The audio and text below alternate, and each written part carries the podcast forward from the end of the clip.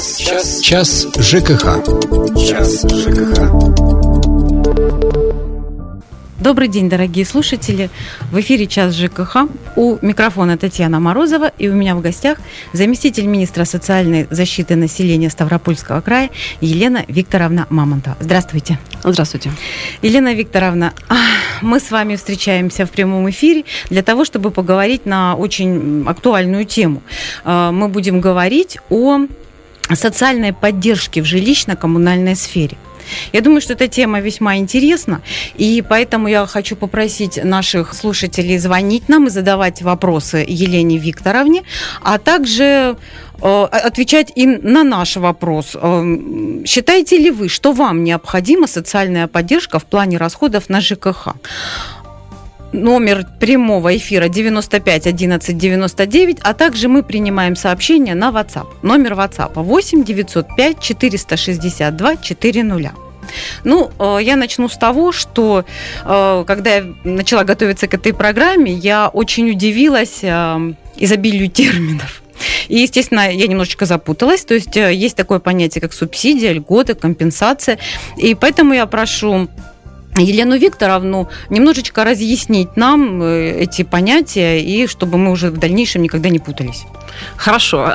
Ну, вопрос, конечно, интересный. Честно сказать, первый раз задают такого рода вопрос. А, вот и правовые понятия, действительно, это разные правовые понятия. Субсидия, льгота и компенсация.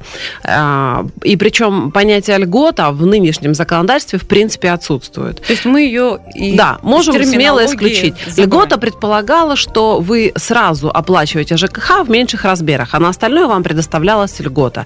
Это было до реформы льгот, которая произошла в Российской Федерации начиная с 2005 года. И вот эта льгота, которая предоставлялась определенной категории граждан, заменена на компенсации. Поэтому льготы и компенсация вот в нашем с вами случае это будут идентичные понятия, просто в разных формах предоставления. Да, ну мы пользуемся словом все-таки компенсация, да, да это да, более да. грамотно. Ну, более грамотно и более э, понятно будет слушателям, потому что каждый, кто получает эту компенсацию угу. сейчас, а получают ее больше 200 тысяч получателей у нас в крае. Больше 200 тысяч да, людей получают компенсацию на оплату жилья и коммунальных услуг. А, они получают именно компенсацию. То есть они сначала платят за услуги ЖКХ, а потом им это компенсируется через органы соцзащиты. Поэтому и компенсация называется. То есть э, предварительно для того, чтобы вообще получить э, компенсацию, обратиться за компенсацией, человек должен э, предоставить документ о том, что он э, добро, добросовестно выплачивал все э, нужные платежи, да? Ну да, собственно, мы с вами э, как бы, получается, начали с самого начала. А, вот этот вопрос, как правило, всплывает обычно в конце, но здесь получилось, что вы подвели к нему сами, что действительно все льготы, вот эти, как мы говорим, льготы, угу. ну, компенсации, субсидии в области ЖКХ, ЖКХ, они предоставляются только добросовестным плательщикам за услуги. Понятно. То есть, если вы хотите, чтобы вам помогало государство, вы будьте добропорядочным человеком, да? Хорошо. А субсидия? Вот мы с компенсацией более-менее поняли. Ну да, э, если компенсация, как мы уже сказали, это определенный круг лиц, то есть вот вы по закону имеете право на эту компенсацию, независимо от ваших доходов. Например, вы инвалид или участник войны. Вы, значит, имеете на нее право. То есть э, неважно, что вы, может, там, олигарх одновременно с этим или, наоборот, сильно нуждающийся а компенсация рассчитывается одинаково. А субсидия, субсидия, здесь круг лиц неопределенный. То есть вы можете быть и просто молодой семьей, и многодетной, и одиноко проживающим гражданином, и пенсионером, и инвалидом в том числе. То есть к любой категории граждан относиться и иметь право на субсидию только по одной по простой причине, что ваша семья имеет низкий уровень доходов. То есть вот ситуация сложилась таким образом, да. и неважно, сколько вам лет, неважно, в общем-то, состояние вашего здоровья, э, вы можете попросить эту самую субсидию на полгода для того, чтобы, ну, исправить свою ситуацию, скажем так. Да, да? вы можете просить ее каждые полгода, пока каждый... ваша ситуация не исправится, да. Вот интересно, наверное, есть люди, которые, э, ну, как бы злоупотребляют такими субсидиями. Ну, не злоупотребляют, просто, ну, если мы говорим говорим, допустим, о пенсионерах, то а как у них увеличится это уровень, невозможно. Да, уровень их социального обеспечения? Да. Никак. То есть это означает, что эта семья из, э, из каждые полгода просто предоставляет, обновляет документы о доходах и продолжает ее получать в течение длительного времени. То есть годами получает субсидию. Ну, здесь, э, скажем, ситуация уже патовая. Их э, пенсионное обеспечение, только если будет какая-то реформа пенсионного обеспечения, и пенсии в нашей стране вырастут просто кардинально. Что, в общем-то, невозможно, как кажется. Ну, будем ну надеяться. что ж, да, да, да, не будем о грустном. А вот у меня такой вопрос. А какой орган устанавливает субсидии и устанавливает правила э, для людей, кто имеет право на эти компенсации, на субсидии, э, кому они положены, в каких размерах? А, ну, скажем, правила в данной ситуации не устанавливаются конкретным органом. То есть правила уже определены законами. Это жилищный кодекс Российской Федерации и подзаконные акты. Постановление правительства Российской Федерации или постановление правительства Ставропольского края, в зависимости от того, о какой мере соцподдержки мы говорим. То есть правила уже установлены. Условия а, прописаны, порядок расчета размера также определен этими нормативными актами. А уж орган, на который возложена обязанность предоставлять эти субсидии, это органы социальной защиты населения по месту жительства жительства человека. То есть, если человек живет в Курском районе, то он идет в управление труда и соцзащиты Курского района, и там ему предоставят эту субсидию при наличии у него права или компенсацию.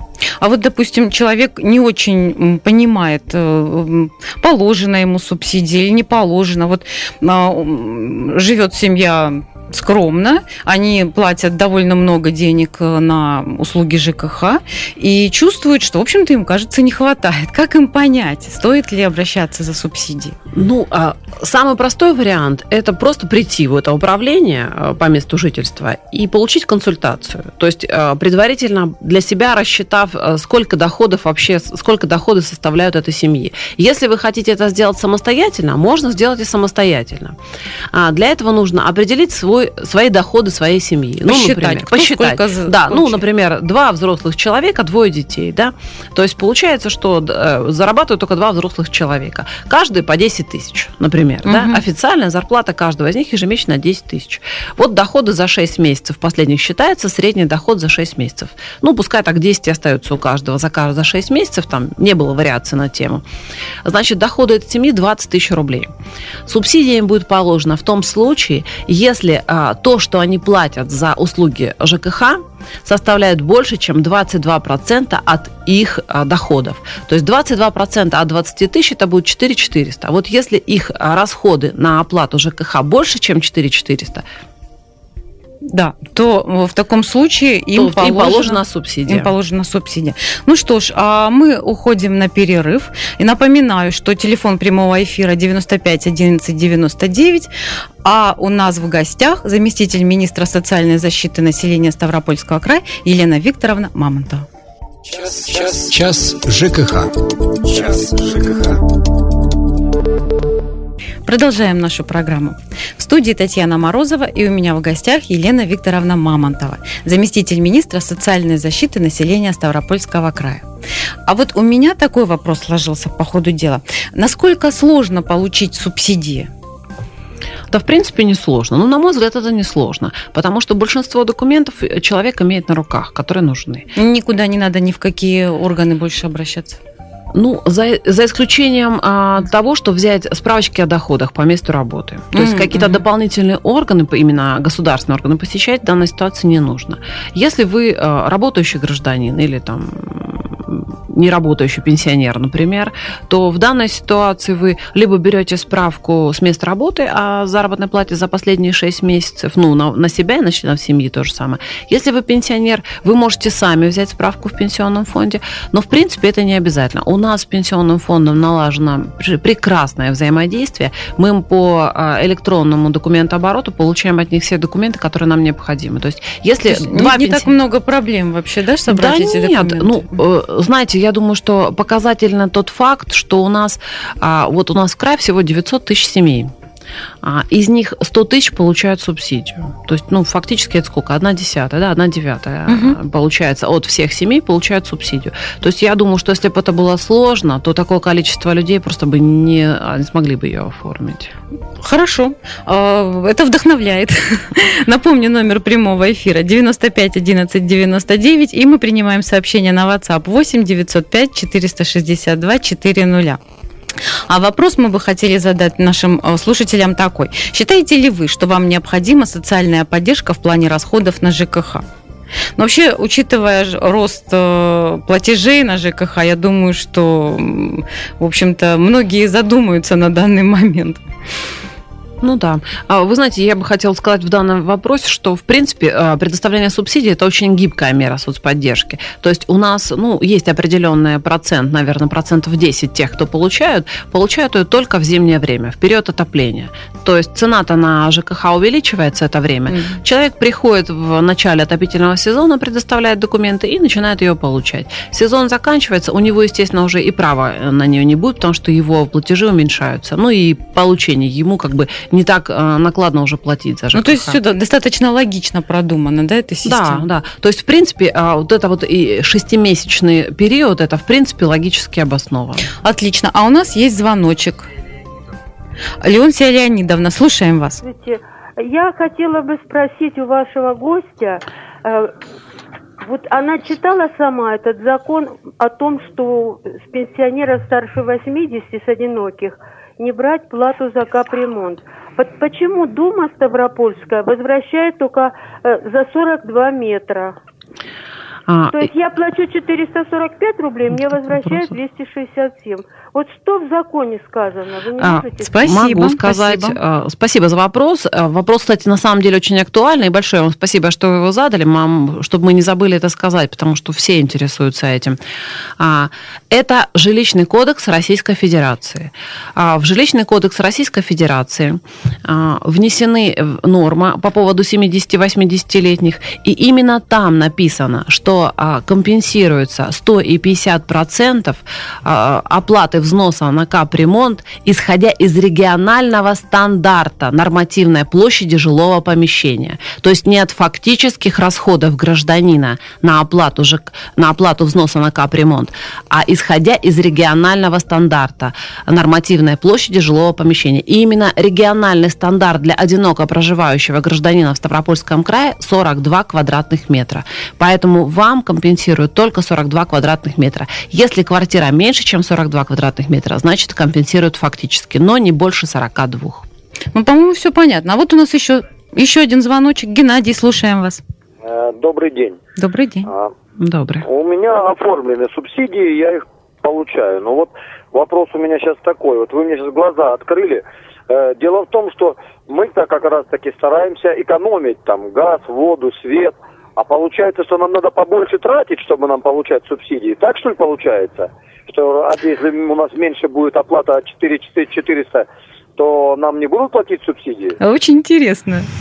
Спасибо. Нет, ну, вопрос в том, что сколько вы тратите, столько вы и тратите. Субсидия компенсирует превышение 22% от э, ваших доходов. Субсидия платится за то, что сверху 22%. Потратите вы больше, значит, вам компенсируют больше. Потратите меньше, компенсируют меньше.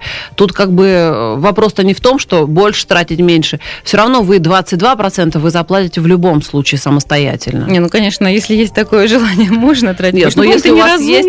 Да, нет, но если есть, у человека, да, если есть у человека возможность э, экономить, то я бы, ну, лично для себя бы здесь приняла решение экономить в данной ситуации. Но если в этом есть необходимость и вам нужен этот газ, вода, то в любом случае вы, раз вы имеете право на субсидию, вам это компенсируется, поскольку это будет свыше, я так понимаю, 22% в вашем случае.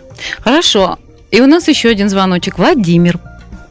Добрый день. Добрый. У меня будет два вопросика. Первый вопрос. Как господин депутат считает, доход москвичей и ставрополчан одинаковый или нет? Я думаю, что он не одинаковый. Почему в Москве 10%, когда превышает, а у нас 22? Может, они еще придумают 32 или 42%. Что это за сравнить доходы ставропольцев и москвичей? У них в два раза меньше.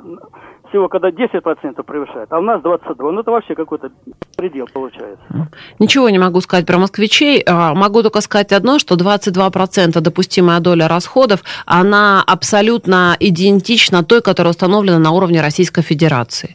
А, и субъект просто про, и продублировал эту норму в своем краевом законодательстве. Если а, другой субъект Российской Федерации может установить меньший порог, то он вправе это сделать, исходя из собственных средств, потому что субсидия платится из средств краевого бюджета, поэтому край в данной ситуации исходит из своих возможностей. По одежке протягиваем да, ножки. совершенно верно.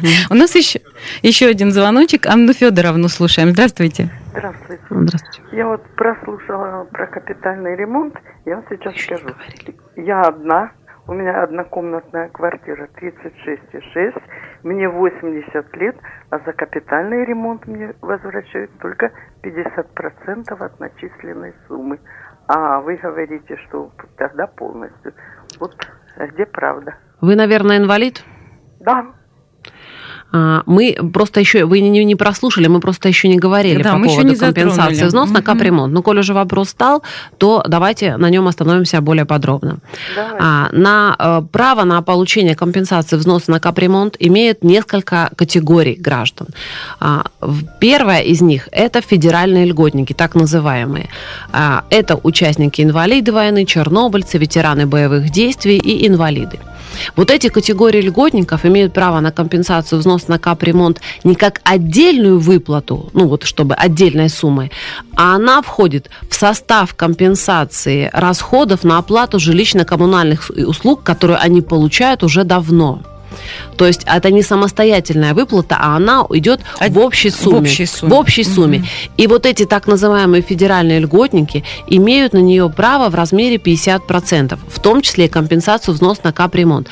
А на э, компенсацию конкретно взноса капремонт а, имеют право все остальные, кроме федеральных льготников.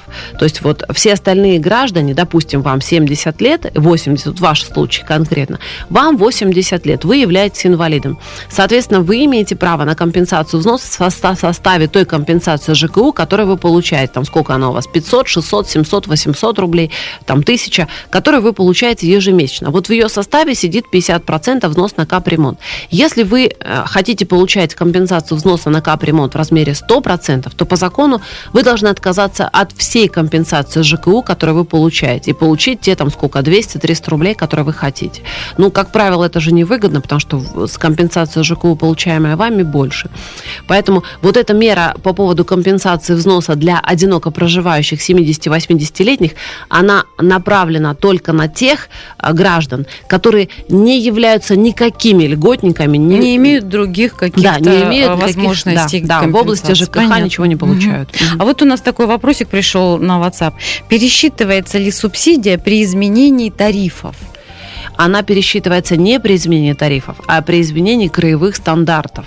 Есть такое понятие, а, введенное жилищно-коммунальным а, а, хозяйством, а, которое наз- краевой стандарт. Краевой стандарт а, стоимости жилищно-коммунальных услуг. Мгм. Вот этот краевой стандарт как раз и зависит от тарифов. То есть а, непрямая зависимость э, самой субсидии от тарифа. Между А, ними есть... есть- промежуточное звено, краевой стандарт. Он утверждается постановлением правительства Ставропольского края по каждому населенному пункту края. И вот исходя из него определяется размер субсидии. Понятно. А, ну, у нас еще есть вопросы на WhatsApp. Я напомню все-таки на WhatsApp и на прямой эфир. Но я напомню номера, потому что мы скоро уходим на перерыв. Телефон прямого эфира 95 11 99. Номер WhatsApp 8 905 462 400. А, у нас программа «Час ЖКХ». И у нас в гостях заместитель министра социальной защиты населения Ставропольского края Елена Викторовна Мамонтова. Час, час, час ЖКХ. Час ЖКХ. Продолжаем нашу передачу. В студии Татьяна Морозова и у меня в гостях заместитель министра социальной защиты населения Ставропольского края Елена Викторовна Мамонтова. А, На WhatsApp пришло э, небольшое сообщение. Оно звучит так. Я оформила компенсационную выплату по уходу за ребенком инвалидом и не работаю. Имею ли я право на получение субсидии по оплате жилого помещения и коммунальных услуг? Ну, а, в принципе, уход за ребенком, инвалидом – это уважительная причина, по которой а, человек не работает. А, здесь ну, как бы необходимо отметить, что, в принципе, субсидию предоставляют гражданам, которые не работают. Если человек не работает, то он должен не работать, так сказать, по уважительным причинам, по независящим. Например, да, ну, причина как, как вот, максимально да, уважительная. Да, в данной ситуации, если доходы в данной ситуации, если доходы семьи низкие, то почему нет? Конечно, мы же не знаем ситуацию, что там с мужем в ну, этой да, семье, кто да. там члены семьи, какие еще учитываются человек по условиям проходит, то Да, по условиям доходов вот в данной право. ситуации, ну, к сожалению, вопрос не полный, в том плане, вдруг у нее муж безработный и ничего не делает, ну, да. что не я. Я же не знаю ситуации всей. Хорошо, а теперь э, звоночек у нас. Татьяна, слушаем вас. Здравствуйте. Здравствуйте. Здравствуйте. Э, я звоню из Бешпагира. Вот у меня такая ситуация. Он у меня дом большой, двое детей, у меня прописано две дочки и двое внуков. Сейчас они все живут и работают в городе, и у них уже свои семьи, дети. А я не могу оформить субсидии, Конечно. потому что мне говорят, у вас и так большая семья и все такое. Ну вот скажите, я вообще имею ли право на получение субсидий? Я сейчас в настоящее время уже пенсионерка, но вынуждена работать, потому как я не могу оплачивать, ну, большая коммуналка у меня получается. Спасибо за звоночек. Теоретически вы имеете право, любой человек имеет право на субсидию, но в том случае, если э, учи, учитываться будут в вашем случае доходы всех, кто у вас прописан. То есть э, регистрация по месту жительства является основанием, чтобы учитывать вот в двух ваших э, детей и двух ваших внуках в доходах.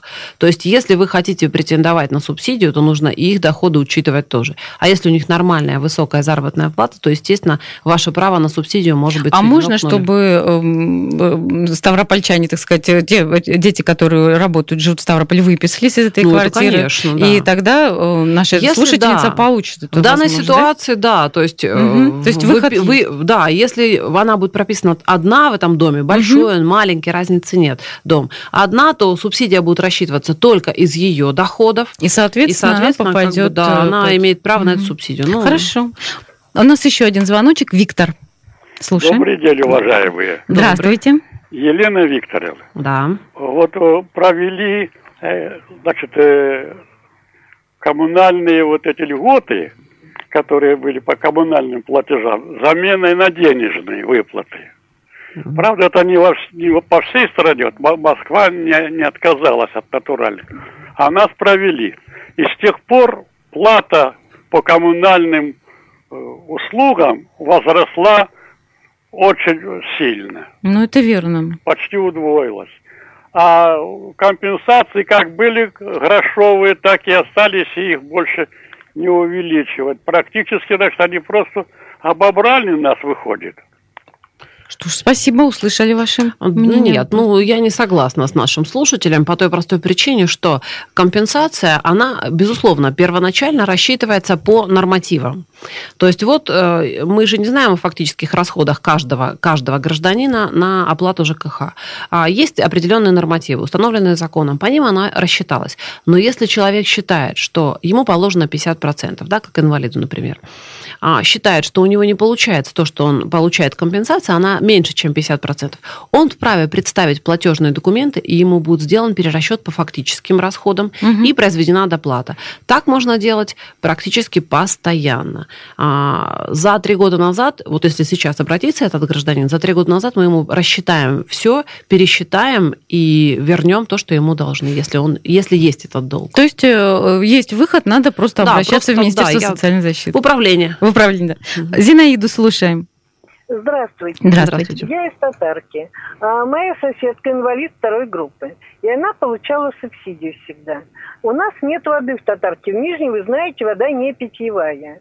Не знаю, какой они там заключили между собой э, договор, но Назыков присылает вот буквально на днях, что ей приостановлена выплата субсидий из-за того, что у нее задолженность якобы по воде.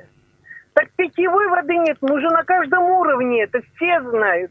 И мы уже отвоевали два года назад, чтобы эти субсидии давали нашим пенсионерам. И опять что там делать?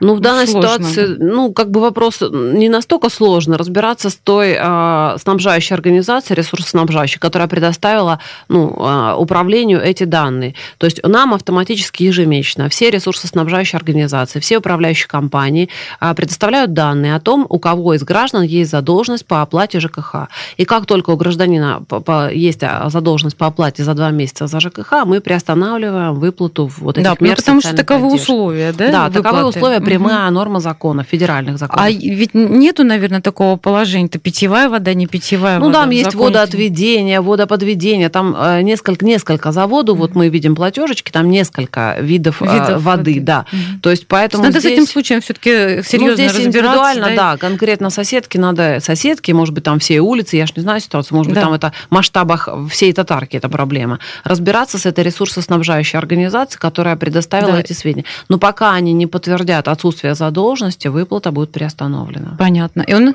и у нас новый звоночек. Анатолий. Добрый день. Добрый.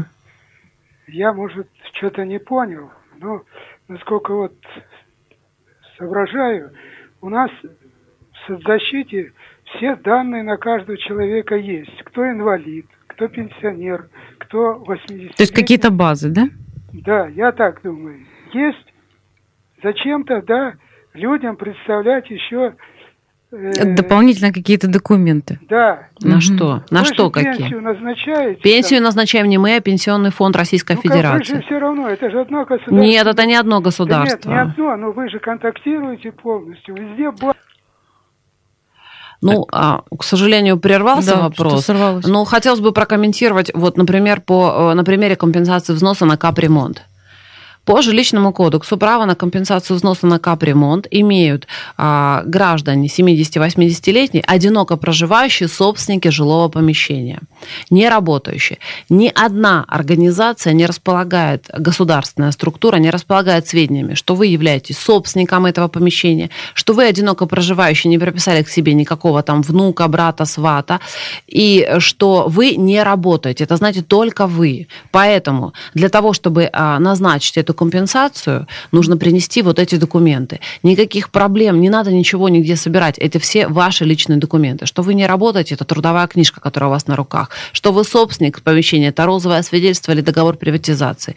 А, о том, что вы одиноко проживающий, свидетельствует ваша домовая книга, где только вы прописаны, или пенсионеры, которые с вами прописаны. Никаких особых э, нету баз Да. таких секретных, Ну, где потом все а, знали, государство принцип, знало о нас Принцип пол- получения мер социальной поддержки в любом государстве это принцип, принцип добровольности. Добровольность предполагает, что вы заявление подаете, чтобы ее получать. То есть, а может быть, вы по принципиальным причинам не, Не хотите хотели бы. получать. Это как бы есть и такие Ваше право, граждане, да, это право. И у нас ну, еще один звоночек. Геннадий. Еще раз здравствуйте. Здрасте. Вот я хотел поинтересоваться вот, ну, вот о чем. А, скажите, пожалуйста, вот если я оплачиваю полностью там за услуги, э, ну, за- за воду, за свет, да, а вот э, я, у меня частное домовладение, а вот если я отказался оплатить там горгазу, допустим, за проверку там дымоотводов там или что, они просто завышенные у них очень тарифы, за пять минут там им нужно отдать 500 рублей, Э, хотя если все, все делаю, ремонтирую, все делаю я. Я сказал, что я оплачивать это не... Это будет считаться задолженностью или нет? Это ж вам в платежечке не включает, это отдельный договор, который вы с ними заключаете. А они не хотят э, выдавать справку, что у меня нет задолженности. Как быть? А, ну, в любом случае, они показывают эту задолженность в ваших платежках. Если они ее в платежках эту задолженность не показывают, то это не основание. То есть вам продолжится выплата субсидии или компенсация, что вы получаете. Если они это укажут как а, в, платежно, в платежке на ЖКХ укажут это как задолженность по газу, то есть они ее проведут той же строкой, то тогда, к сожалению, с ними вам нужно будет разбираться. Понятно. А вот у нас на WhatsApp пришел э, еще один вопрос. Оформил субсидию на оплату жилого п- помещения и коммунальных услуг с ноября 2013 года. Но, как выяснилось позже, я мог бы получать субсидию уже два года. Как вернуть субсидию за потерянные месяцы? Нет. А, я уже до этого сказала, что добровольность предоставления угу. мер соцподдержки, а, заявительный характер. То есть заявление и с этого месяца, либо со следующего, в зависимости от даты подачи заявления, устанавливается субсидия. Поскольку а, и документы представляются на эту дату, и доходы на эту дату. То есть здесь никаких возвратов за прошлое время нет. То есть задним числом получить то, что мне было когда-то положено, а, здесь только в одном случае. И то это относится не к субсидии, а к компенсации. Компенсация ЖКУ. Например, инвалид получал компенсацию ЖКУ. А инвалидность у него закончилась. Потом он ее продлял, но не сообщил в этом органы соцзащиты. То есть, когда выплата уже была, производилась, а потом приостановлена компенсацией, то в этом случае можно вернуть за прошлое время за три года. Но это относится к компенсации, а не к субсидии. Что ж, спасибо, Елена Викторовна. У нас получилась хорошая передача. Мы услышали много вопросов вопросов. Всего доброго, до свидания. До свидания, спасибо. Час, час, час ЖКХ. Час ЖКХ.